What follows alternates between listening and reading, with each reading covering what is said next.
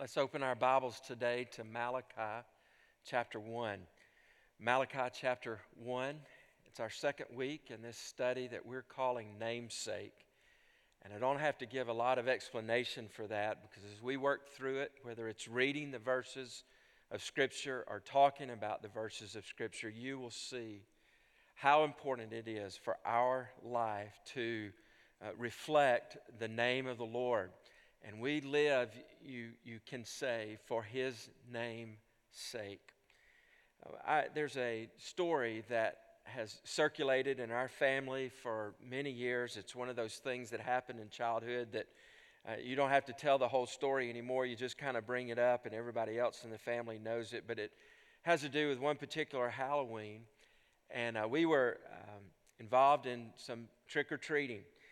And we had some certain places that we would go where there was an expectation that you would get not only candy, but you would get good candy. And some places you would know you would get abundant candy. One particular location in our neighborhood, there was this expectation that it would be the kind of place where you would get loads of candy. And the reason for that is that it was one of the owners of a local general store. And we thought, and he's got cases of candy in his possession. There's no way we would skip his store or his house. But in this one particular year, when we were came back as family, we dump all the candy out, and we're looking through it, and parents see that in our batch of trick-or-treating candy, there is an apple. And we talked about that, and we said, apple, who gives an apple to kids on Halloween? Well, that had come from that particular store owner. But it wasn't just any apple in our batch. Our apples were soft.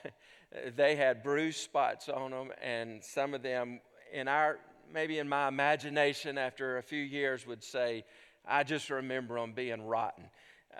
But can you imagine what might go on in a kid's mind? Goodness, can you imagine what might go on in an adult that can remember his childhood's mind, thinking about somebody giving you bruised or rotten apples for trick-or-treating? Here's what I think. When I think back on that, and I've thought this for years, is that that particular individual must not have had too great a thought about kids in his mind. You think there was something in his mind or heart that did not excite him, did not cause him great joy when he saw kids. Kids really weren't all that great in his eyes.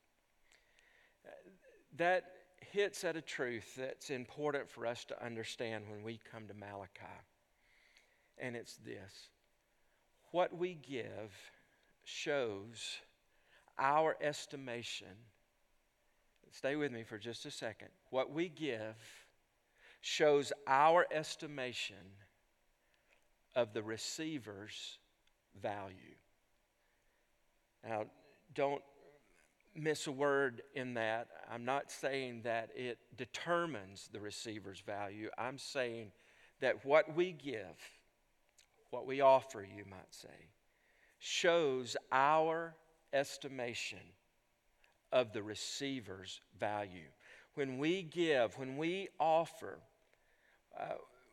when we present something to someone, there is in that giving, there is in that offering, there is in that presenting some estimation in our mind of what we think about the one who is receiving that gift. Malachi chapter 1 drives this point home. Last week when we started in this book of Malachi, we talked about the greatness of God. And we saw three ways that we can see the greatness of God. In fact, God wants us to see His greatness. He said in verse 5, "Your own eyes shall see this, and you shall say, great is the Lord beyond the border of Israel. Now, what he had just taught them in those first four verses that would allow them, that allows us to see his greatness and to speak of his greatness, had to do with his burden for his people, had to do with God's love for his people, and then the third thing was God's sovereignty over all people. And those three truths about God, his burden, his love, and his sovereignty, puts us in a position to see his greatness and to speak his greatness. Today, when we come to verse 6 of chapter 1, it goes just a little bit further beyond seeing and saying. God wants us to see his greatness. He wants us to speak his greatness. And today we see that he wants us to show his greatness. Now, I want to read these verses here, and it's describing a scene of worship. But let me say before I read these verses that when we talk about worship, that it's more than a song, okay? We do use the word when we talk about worship to lots of times describe the musical aspect or the singing aspect of what we do in honoring the Lord. We may, from time to time, even say sentences like, now that we have finished worshiping this morning, let's open our Bibles. It's something in our culture has attached music and worship as almost synonyms. Music's just a portion of worship. What we're talking about when we use the word worship is what we do to show honor and respect and affection, love, devotion to our Creator, to God. Now, worship is not just a word that's used in religious worlds. We can talk about worshiping a lot of different things. Somebody might say, I worship the ground that they walk on. And there might be some, when we say that, we're thinking admiration. We're thinking of respect, of honor. And today when we're talking about the practice of worship, don't limit it to just music.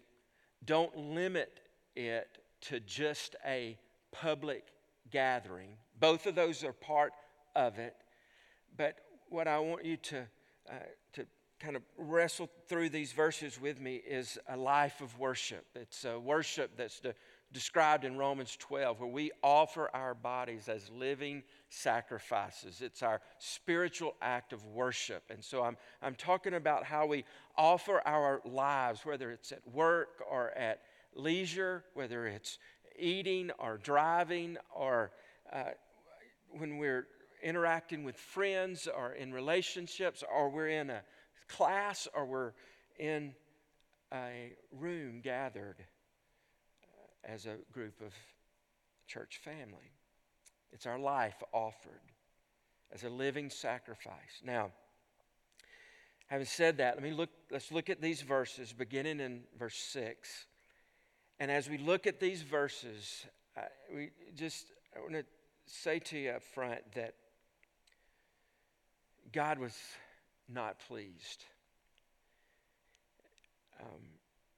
I've been asked twice already, am I ready to preach? How do I feel about the message? Before I ever walked here in front of you. And the word that I just have used both times, and the answer is heavy. I feel heavy when I come to these verses. In fact, I can't bring to mind any verses of Scripture that express a greater greater disappointment from the heart of God, a greater rebuke from the voice of God. These are heavy verses. They're hard verses to take to heart. They are not verses that leave us wondering what God's trying to say. In fact, they are verses that need very little explanation of what God means, because he says what he means. It's questioning and answer. His audience specifically, and hear this, his audience specifically in these next few verses are the spiritual leaders of his people. He directly speaks to the priest. And the priests were those that led the people to worship. They were the spiritual examples for the people. They were the spiritual guides for the people. When they knew that it was time to come to worship, they expected the priest to be leading them, engaging them, guiding them, showing them, modeling them, telling them what was right and wrong. And God speaks in these verses first to the priest. I believe it broadens out a little bit, but he's speaking to spiritual leaders first. And as he speaks to them, you will see that what they were offering to God was expressing an estimation of God's value that was way, way beneath who God is. Let's look in verse 6. A son honors his father, and a servant his master. If then I am a father, where is my honor? And if I'm a master, where is my fear? Says the Lord of hosts to you. O priest, who despise my name, but you say, how have we despised your name? By offering polluted food upon my altar. But you say, how have we polluted you? By saying that the Lord's table may be despised. When you offer blind animals in sacrifice, is that not evil? And when you offer those that are lame or sick, is that not evil? Present that to your governor. Will he accept you or show you favor?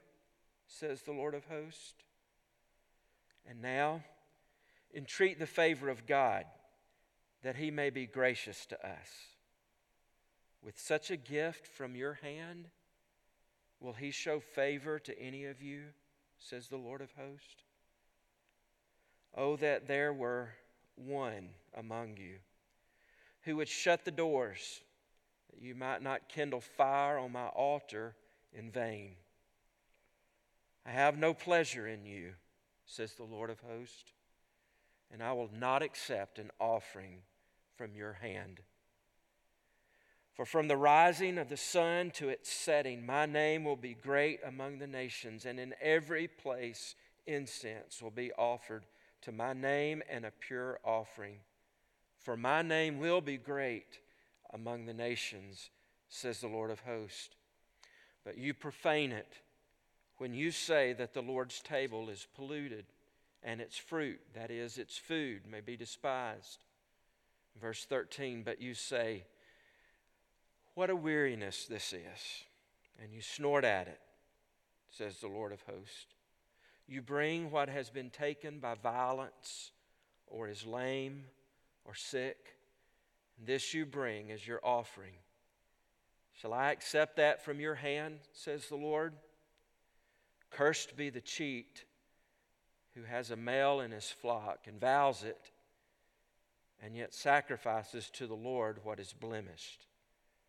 For I am a great king, says the Lord of hosts, and my name will be feared among the nations. Now, knowing that these verses first are to the spiritual leaders, I read these verses as a shepherd of this flock.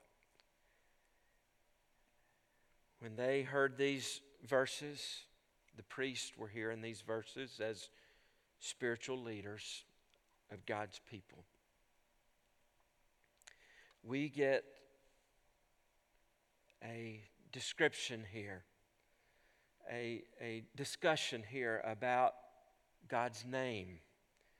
When we talk about God's name in these chapters of Malachi, we're not talking about a proper noun. We're talking about his name, which relates to his reputation. It relates to his revealed character. And God is saying that my revealed character will be great among the nations. My renown, my reputation, who I am will be known, and I will be known as a great king. Well, I want to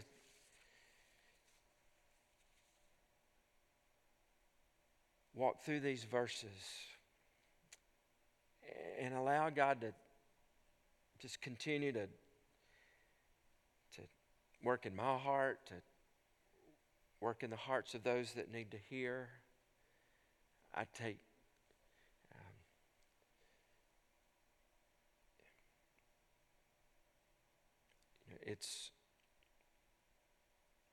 these are verses that, even though the sermon may end in a few minutes, that I believe are not verses that God will be finished with. You say, Pastor, do I need to even be listening right now if this is a message to you as a spiritual leader? Well, I think it's not a stretch for us to recognize that in lots of different environments today, as followers of Jesus Christ, we operate as spiritual leaders. And people may look to you as an example, as one that would lead them toward the Lord, as one that would carry the banner or the name of Christ. And so there's something here for all of us to glean about our worship of the Lord.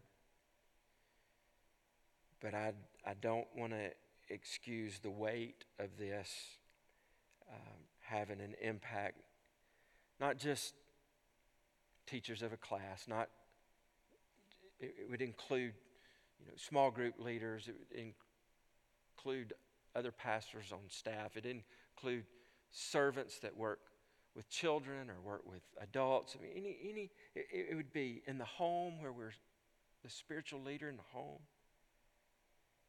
And God is bringing us to a point of saying, look, how you worship with your life, how you love me, how you serve me, what you give to me from your life, it shows something about who I am in your life.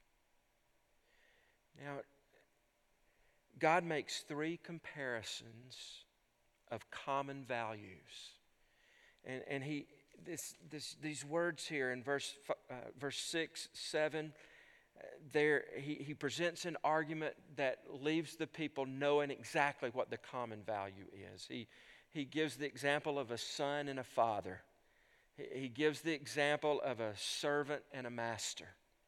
And then later he gives, a few verses down, he gives an example of the people and their governor, or the people and a dignitary. And he knows that people understand the common value of how you treat a father. It had been spelled out in the law that God had given to the people. They knew it in their culture. And he asked the question, he says, it's almost like he's saying, you know this, a son honors his father. You go all the way back to one of the Ten Commandments, honor your father and mother. A son honors his father. Then he makes this comparison of a master and a servant. He says, and if I'm a servant, his master, there's honor, there's respect. And then later he talks about, would you present the kinds of offerings that you're presenting to me to your governor? And would you expect him to give any favor if you presented those kind of offers, with the presentation there being just a rhetorical question, because the common value and the common answer would have been, well, no. And so God is saying to the people, I am your father. I am your master. I'm more than your governor. I'm your king. Yet there's something I hold against you. And God goes from these three common values and he makes three charges against them. He says, number one, you've despised my name. And number two, he says, you've allowed my name to be despised. And number three, he says, you have profaned my name. Now, this is a, you look for the let up in these verses and it's just not there. But God says, where's my honor? Where's my fear? Meaning reverence or respect. He says, O priest, listen to his charge there in verse 6. O priest, who despise my name. And they ask, how's that? Prove it. We don't see it. And which is an indicator of where their heart had gotten to in this casual relationship with the Lord, that they couldn't see that their actions were being assessed as despising the name of the Lord. And God answers. He says, you've despised my name, verse 7, by offering polluted food upon my altar. The polluted there, you would go on to see that what he was talking about were items that were ruined, sacrifices that were blemished. Now, in the Levitical law, the Old Testament, the expectations would have been laid out that they were to bring their first fruits to the Lord in their sacrificial system. They were to bring their first fruits to the Lord in their worship. And they were to bring animals to Him to be offered on the altar as incense and a fragrance to the Lord, and dealing with their sin. And those offerings, be it a lamb or some other animal, were to be without blemish. They were to be the best of the flock, the best of the herd. And God says, that's not what you do. He says, but you say, how have we polluted you? He says, by saying that the Lord's table may be despised. To despise something means to disregard its character.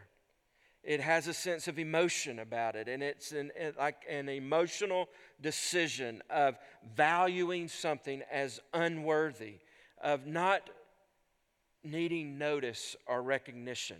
And God says, by offering this ruined food or offering blemished sacrifices, you're disregarding who I am. You're not showing value of who I am. It's despising my name. It's despising my character. The offerings don't match my greatness. But this, he goes beyond just rebuking the priest for despising his name. He rebukes the priest for allowing his name to be despised. It's just another layer of this. He says, they say, how have we despised your name? Verse 7, by offering polluted food upon my altar. But you say, how have we polluted you? By saying that the Lord's table, and listen to this phrase, by saying that the Lord's table may be despised. In other words, the practical picture there was is that people were bringing their gifts to the times of worship and sacrifice. And maybe they come in with really excellent food, and the priest might respond by saying, wow, that's a good-looking crop. Are you just going to offer that here in the temple? Don't you have something? You could keep that and eat that or sell that or trade that. It would be like them bringing an animal that they would recognize as being, and that's like the choicest lamb of your flock. What about a lamb that has a limp, or that is lame, or that is blind, or you could offer that and it'd do the same thing, just check the box. And God is after the spiritual leaders here to say that it's not just that you yourselves are disregarding my name through your offerings, but you're allowing others, you're leading others in a way that causes them to do the same thing. And then this third charge of God, he says in verse 12, but you profane it when you say that the Lord's table is polluted, and its fruit, that is, its food may be despised. Verse 13, but you say, what a weariness this is, and you snort at it, says the Lord of hosts. He says, you profane my name. You show disrespect. They have reached a point where they have not exalted the name of the Lord, but they have treated it with disrespect to the point to where they're tired. They're bored with this aspect of worshiping the Lord in his greatness. Well,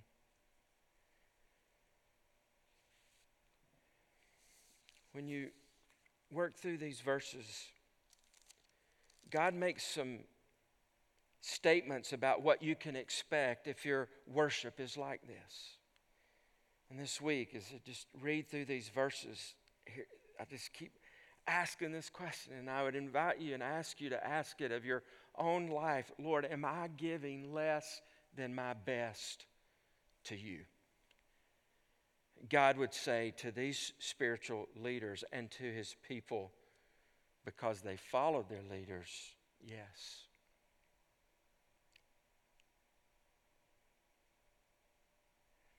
And God says, if you give less than your best to me in worship, here's what you can expect. You can expect, number one, no favor from God. It's such a, verse 9, he lays this out, and he says, and now entreat the favor of God that he may be gracious to us. With such a gift from your hand, will he show favor to any of you? God says, you can ask the Lord to be gracious, but if you're relating to him like he's not great, what if he just answers you accordingly? He says, you can expect no favor from God.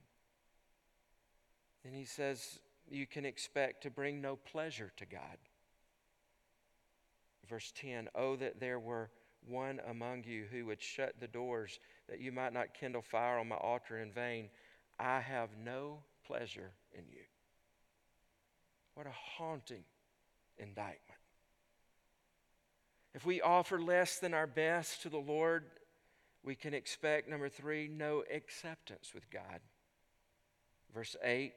Verse 10, verse 13, he says, I will not accept this offering. I will not accept this offering. And really what God's word is driving here at us is to show us that there is a kind of worship that is worthless. There is a kind of worship that is in vain. And the kind of worship for these people, the kind of worship from our life that is worthless, that is not acceptable to God, is a second-rate offering of our lives, a half-hearted offering of our lives in worship of God. We don't bring goats and food to the Lord in any kind of a way to worship the Lord. We worship with our lives, with our self. We have things like time and money and talents.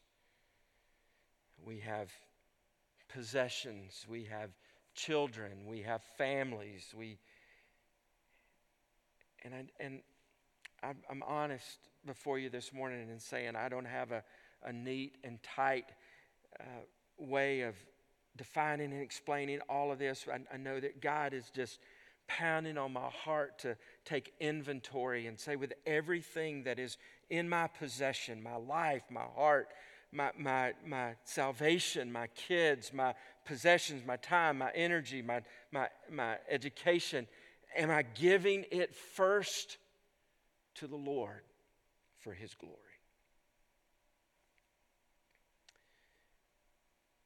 This last thing we see here is that when we give less than our best, we can, he says to the people, you can expect to be cursed. Look in verse 14. Cursed be the cheat who has a male in his flock and vows it, and yet sacrifices to the Lord what is blemished. And you have this picture of one who knew that in his possession was exactly what God required, exactly what would reflect God's greatness. And they even said, I will give it. I will give my best. But somehow, in some way, when it came down to that moment, when the sacrifice was made, the one that was blemished was slipped in, and something less than their best was offered. Well, these are expectations that I think you would agree that we want none of.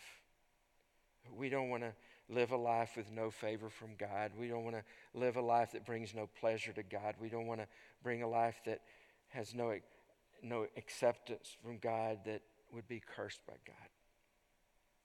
What do? We need to recognize that the greatness of God, it demands our best. And I go back to this question, and it keep coming back here again and again, where he says in verse 10, "Oh, that there were one among you who would shut the doors, that you might not kindle fire on the altar in vain." It's like this call to say, is there a heart in the crowd that would say, this kind of worship is going to stop? It starts first personally. And personally, as we each evaluate our life to see, hey, am I offering my best to the Lord? Am I showing his greatness? Here's some evaluative questions that might come up that would help us kind of process through this. One is your service for God less than you would offer a human dignitary? Now think about it. Are there ways in your life that you offer more honor, more respect, more energy, more of your life to them than you would offer to King Jesus? Are you giving your best to God? Here's a question. Is God answering your prayers? The picture here in verse 9 is that we could entreat the favor of God and he would not be gracious to us if our lives are not examples of obedience to him. Think about corporately as we do church and as we gather and as we worship in a corporate setting. Do we just play church? Do we just check the box and say it doesn't require my best? You find yourself bored or tired of living a life of worship and honor the Lord? Is your passion for God's name and glory to be known among the nations? When I worked through this message,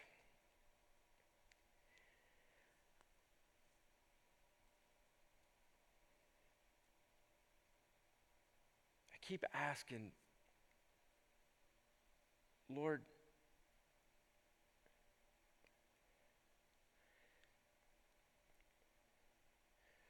what do you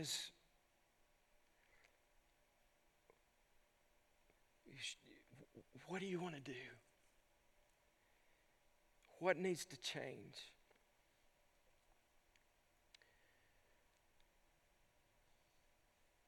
The thing that just keeps coming to my mind again and again is what God had done when you get to the New Testament, where he gives his best. He gives his best in his Son. It's where we started last week. His burden for us, his love for us, his sovereignty over us. today, when I stand in this text, when I wrestle through these verses, the thing that just keeps echoing in my mind and heart is the fact that, you know what? God gave his best for me. He gave his only begotten Son. And that if I would believe in him, I would not perish, but have eternal life. As a response to that, as fruit of that, the overflow of that, has me in these verses saying, Lord, I want to give you my whole heart. I want my offerings of time and my offerings of my money, the offerings of my abilities, the offerings of my devotion, the offerings of my family, Lord. I want to lay that on the altar and give you what's best and trust you with that.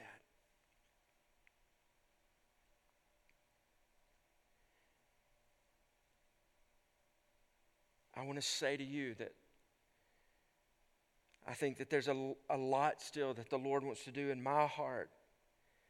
As a leader of my home, a shepherd of our church, to make sure that the offering of my life is showing the greatness of God. And I fear that if I'm way short of that, there's a prayer that's circulated this week among our pastors that I have read again and again. I just would want to be, I want you to hear, this is the prayer that your pastors are praying. This is a prayer I'm praying. It's a prayer written by A.W. Tozer, and it just captures heart. He says, save me from the curse that lies dark across the modern clergy, the curse of compromise, of imitation, of professionalism. Save me from the error of judging a church by its size, its popularity, or the amount of its yearly offering. Help me to remember that I am a prophet, not a promoter, not a religious manager, but a prophet. Let me never become a slave to crowds. Heal my soul of carnal ambitions and deliver me from the itch for publicity. Save me from bondage to things. Let me not waste my days puttering around the house. Lay your terror upon me, O God, and drive me to the place of prayer where I may wrestle with principalities and powers and the rulers of the darkness of this world. Deliver me from overeating and late sleeping. Teach me self-discipline that I may be a good soldier of Jesus Christ. Would you join me in a prayer with that kind of heart, of just saying to the Lord, Lord, let my life in every facet show your greatness. You have given your best for me. Lord, would you help me give my best for you? This morning, I will pray. And we're going to sing one more time. It's a song we did last week about the King of Glory. It's a joyful song. It's an opportunity for us to just begin here, to begin with our singing, to begin with our musical worship, to begin in our gathering, to give the Lord our best in acknowledging that his name is great and that he is the King of Glory. Lord, today, just keep working in our hearts. Keep convicting. Keep changing. Lord, let our lives be living sacrifices that show your greatness. Let us hear your rebuke and let us respond in humility to give our all, to give our best in an honoring, worshipful way of who you are. In Jesus' name, amen.